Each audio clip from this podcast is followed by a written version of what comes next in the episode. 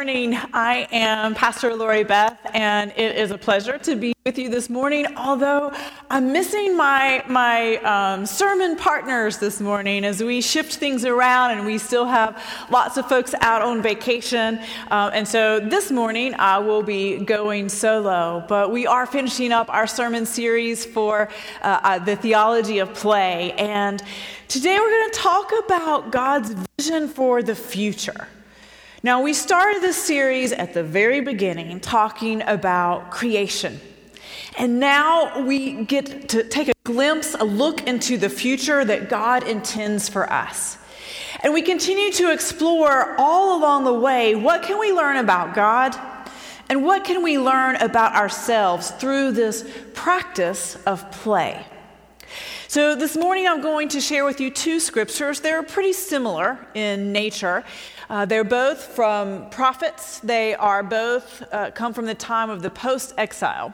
So they paint a picture of this restoration of uh, the Israelites after they have been scattered to the winds and they are returning to Jerusalem and to Judea. And so I invite you to listen for the picture that the prophets paint that describes such a joyful future. So, the first reading from Zechariah chapter 8, verses 1 through 8. The word from the Lord of heavenly forces came to me. The Lord of heavenly forces proclaims, I care passionately about Zion, another word for Jerusalem, by the way. I burn with passion for her. The Lord proclaims, I have returned to Zion. I will settle in Jerusalem. Jerusalem will be called the city of truth. The mountain of the Lord of heavenly forces will be the holy mountain. The Lord of heavenly forces proclaims, Old men and old women will again dwell in the plazas of Jerusalem. Each of them will have a staff in their hand because of their great age.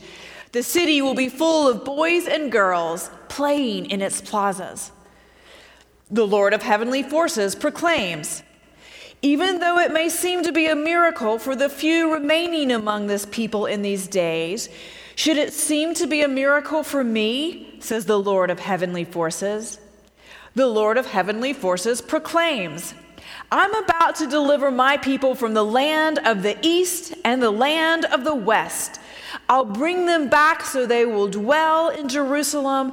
They will be my people, and I will be their God in truth and righteousness. And then from Jeremiah should also sound similar from chapter 31, verses 12 through 14.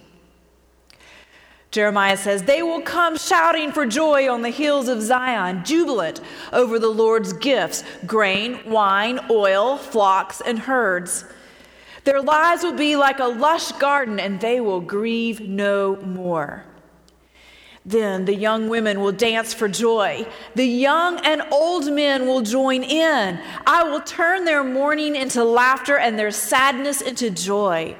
I will comfort them I will lavish the priests with abundance and shower my people with gifts, declares the Lord. So, both of these passages are describing what the kingdom of heaven might look like. So I want to ask you a question, and I invite you, if you are worshiping with other folks, then I invite you to literally share out loud your answer to this question.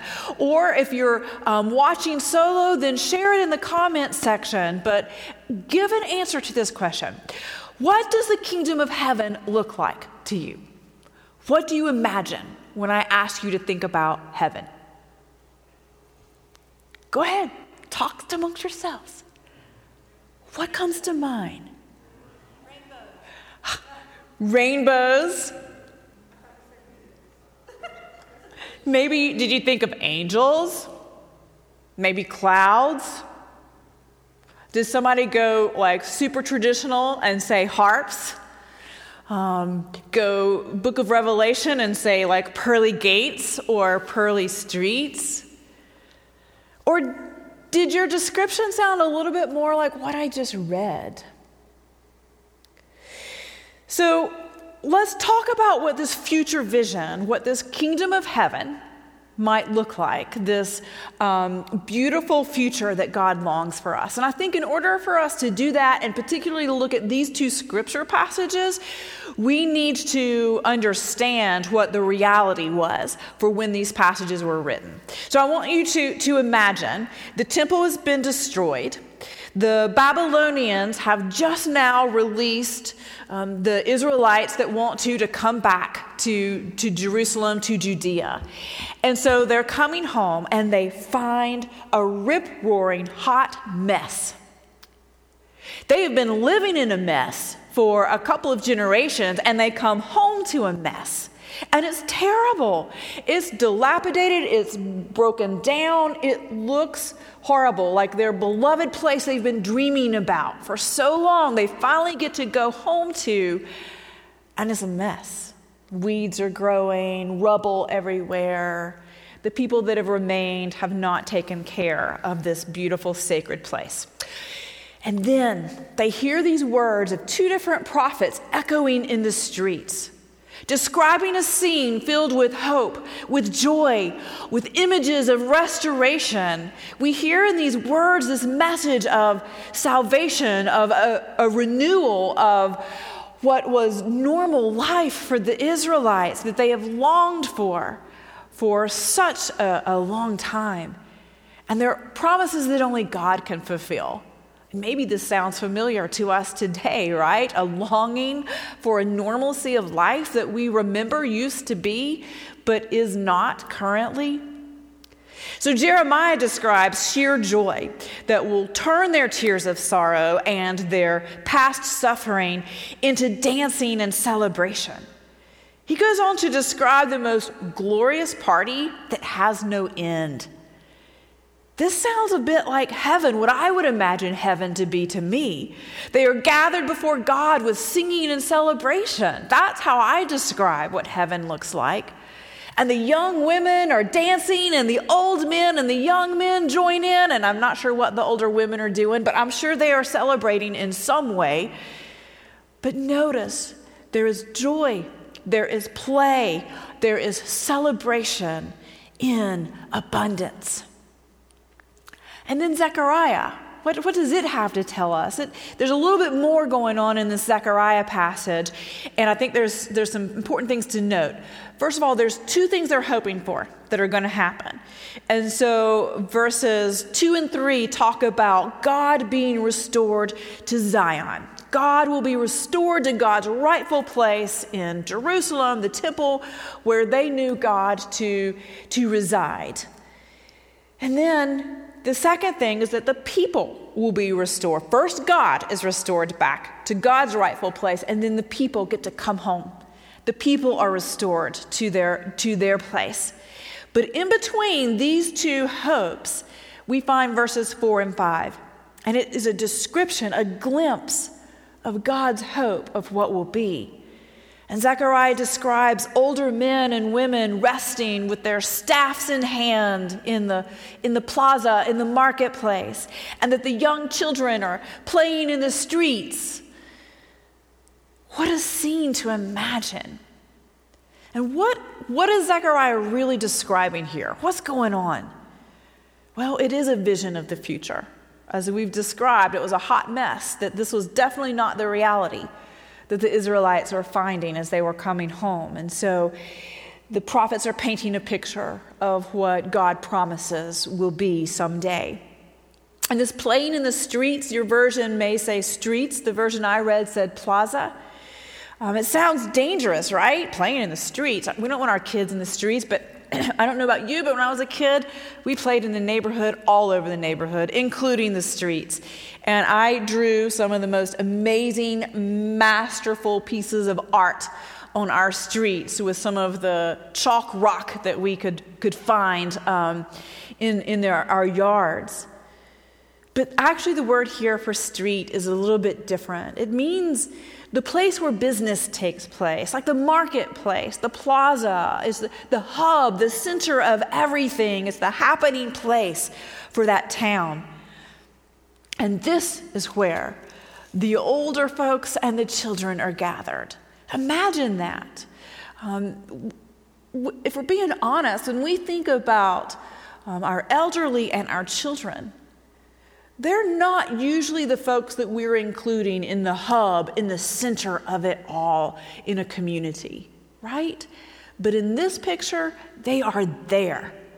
And the older persons are honored by having their staffs in hand. That might not make any sense to us, but in um, Zechariah's time, that was a sign of respect for our elders, for them to have that rod or that pole, that staff. the boys and girls, they're playing together. They're having a grand time. They're in the hub of the town doing what they naturally do all together. The community is all gathered, integrated, and joyful. and the word for play here, by the way, is it implies laughing and jesting. It's the same word that describes David and the uh, people of Israel when they're bringing the Ark of the Covenant to the tabernacle for the first time. They're dancing and they're singing and they're playing and they're celebrating. It's a reminder to us of this deep connection between pure joy and play. and I think that it's a reminder that play is a way of bringing heaven down to earth. So, Four weeks ago, if you remember, we started with Proverbs chapter 8, and it talked about how wisdom delighted at God's creation from the very beginning. And this delight continues throughout the world, throughout our lives. And y'all, it will be present through and in the very end. This kingdom of heaven, both of these texts have provided this, this snippet, this view of this future vision that God has and longs for us. Now, here's what's interesting because the reality is it took longer in Old Testament times for this vision to be fulfilled. And as time went along, we get into the New Testament times, and it began to shift because they, they didn't quite get that full fulfillment of this, this vision that was promised. And so it began to be associated with this kind of ultimate fulfillment at end times when the Christ would come again in that final victory. And so it became this, this future anticipated event when the, that new heaven and the new earth would, would come together and become one. But then this amazing event happened along the way. This event happened that changed everything. It changed everything. You see, the death and resurrection that Jesus Christ overcame changed the whole game. The result was that this resurrection uh, caused this inbreaking, this inbreaking before the end of times that would bring about these glimpses, these pieces, this part of the kingdom of heaven into our world right now, right then, right there in that moment. Jesus brought glimpses of God's kingdom here on earth. And the result of this inbreaking of this kingdom of heaven is that we realize we don't have to wait until Jesus comes again to experience God's kingdom. In fact, we as Christians, as, as Jesus followers, as professing believers, we should be living our lives as though this hope for the future is becoming a partial reality right now. Right now. While the cross itself is not a playful idea or concept, it's not. Nothing about that is playful. It is an example of something that we talked about last week of one of the strategies for living a more playful and peace filled life is to, to, to live more into our yeses than into our nos.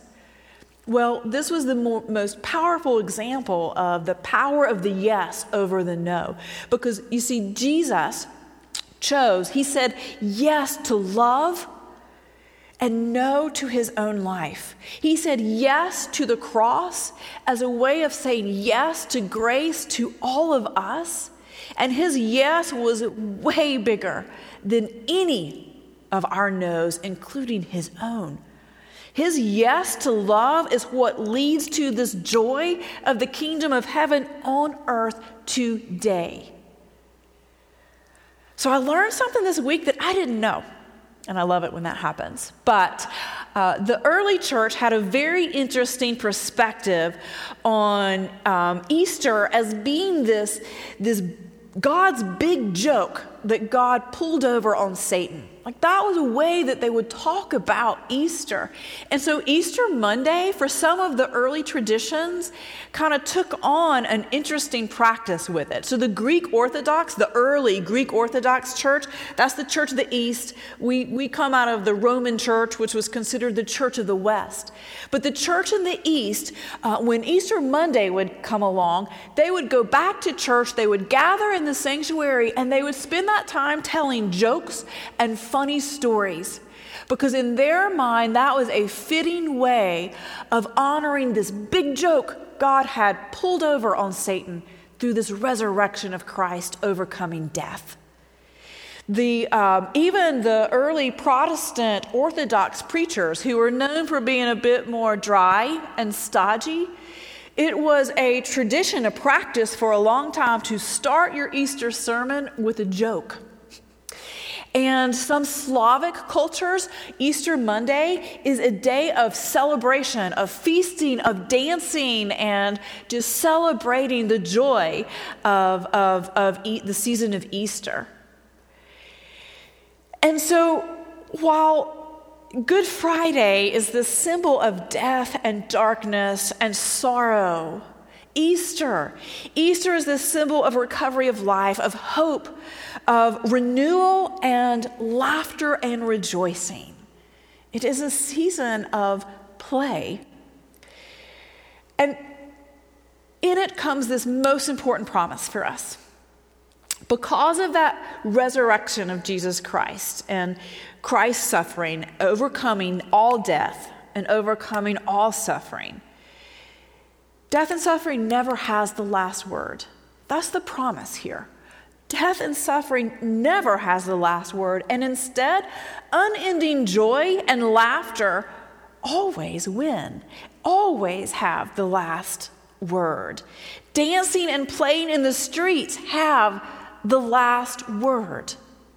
Troy Cady, the author of the book Playful, says puts it this way: Rejoice the play of God delivers a defiant, victorious blow to that murderous bully death.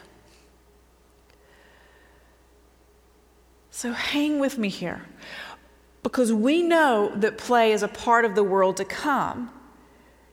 Then it should also be part of our world now. It's a God given gift. It is part of how we as children learn and grow and grow into ourselves and if it's a part of the world to come, then it should be part of our lives now. And consider again Jesus' teaching that in order to enter the kingdom of God, you must become like a child.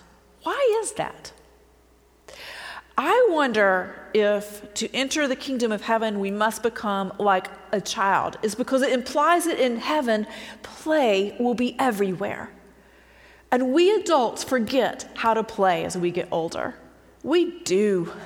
For a lot of reasons. Life can, can cause us to feel jaded and become skeptical. It can hurt us. It can be hard.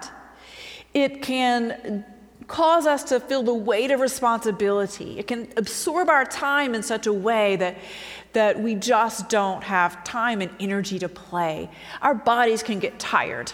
And we, just for a variety of reasons, as we become older, we lose that ability to play as easily, as naturally as children do. But it's important for us to remember the art of playing. Because if we practice it now, then we're not only preparing for heaven, but y'all, we get a taste of heaven in the here and now. It's part of God's good gift to us. So a few weeks ago in our the community group that Greg and I are part of, uh, I asked the question when does eternal life begin? We had a great discussion about that. Lots of different thoughts and opinions. And it's actually one of the questions that we ask people who are wanting to become ordained clergy. Uh, does, does eternal life begin when we take our last breath and our, our, our life cease to exist in this earthly body? Or does eternal life begin when we profess our faith and we join in the death and resurrection of Jesus Christ? So many theologians would argue that eternal life begins for Christians when they are baptized and profess their faith that this promise of eternal life begins then. Because in theory, Christians can live their lives now with this freedom that comes from believing that we do share in the death and resurrection of Jesus Christ, and therefore we will be given this gift of eternal life. And so, if there's this smooth transition then from uh, our earthly life to this spiritual, eternal life, then technically, we've already begun our, to live our eternal life now. And that means we can begin to experience pieces, glimpses, moments of the kingdom of heaven here on earth. It is possible. And I believe what the theology of play helps to teach us is that one of the ways that we can experience get a glimpse into the kingdom of heaven in the here and now is through the practice of play. That we can experience it here in this earthly body. So, my oldest brother uh, just had the opportunity to spend time with his family. He has three grandchildren, and one that was just born um, a couple of months ago. And he was delayed getting to visit them because of all of the COVID 19 challenges. But he finally was able to go spend a week. And I laughed so hard at him when he was describing his week. He said, as, as the days progressed, it got harder and harder for him to get back up off the ground when he was playing soccer and football and whatever the game of choice was. And he said, inevitably, if he needed to be standing, he was on the ground. And if he needed to be on the ground, he was standing.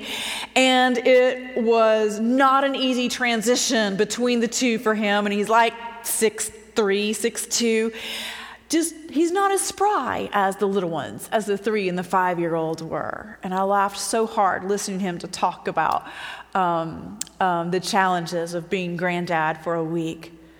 But, friends, while our body may be getting older and we might feel it more and more, ah, oh, but our spirit, the spirit can be as young as we allow it to be.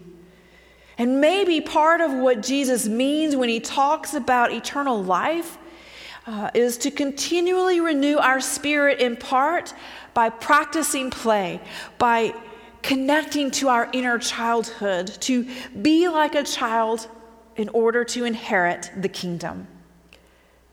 And when you think about it, whenever we pray the Lord's Prayer, every time, we're asking for thy kingdom to come on earth as it is in heaven.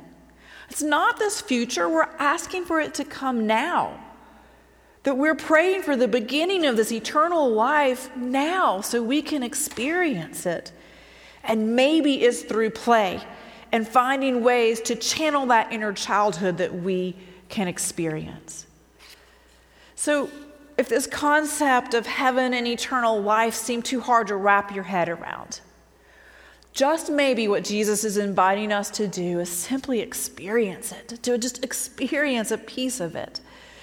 And we can experience a, a, a, piece of that kingdom of heaven by discovering our inner child, by renewing our spirit through the experiences of deep joy. And deep joy can oftentimes come to us when we find the freedom to play, whatever that might look like for us. So, dancing as if no one is watching. Singing in the shower the way you do when you think nobody can hear. Reading a wonderful book. Hiking in these beautiful mountains or kayaking down the new river. Playing with your children or grandchildren. Taking a nap. Painting. Doing puzzles. Gardening. Playing cards cooking or eating a glorious meal, laughing and simply telling stories with family and friends, whatever it is, Don't lose it. Make the time to play. And remember that when you do, it might be the closest to heaven that you can get in this life. And the picture that God paints for us, that preferred future, is a future filled with joy and laughter and, yes, playing. So I invite you to hear this closing prayer. And hear it as an invitation to consider the quality of your life right now and to invite playfulness in, no matter how old or young you are. Let's pray. Be born in me, O God, ever new, with each and every sunrise.